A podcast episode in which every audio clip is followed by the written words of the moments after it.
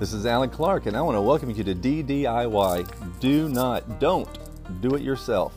Uh, you were created to live in a community. You were, li- you were created to live in community with God. Um, you were created not to live in isolation, but to live in community with one another.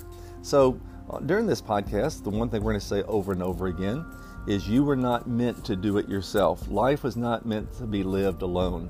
Uh, so, don't do it yourself. DDIY. Glad to have you as a part of our podcast. We'll look at lots of scriptures, uh, lots of ways that God teaches us how to live in community with each other. Don't do it yourself. You are meant to live in community.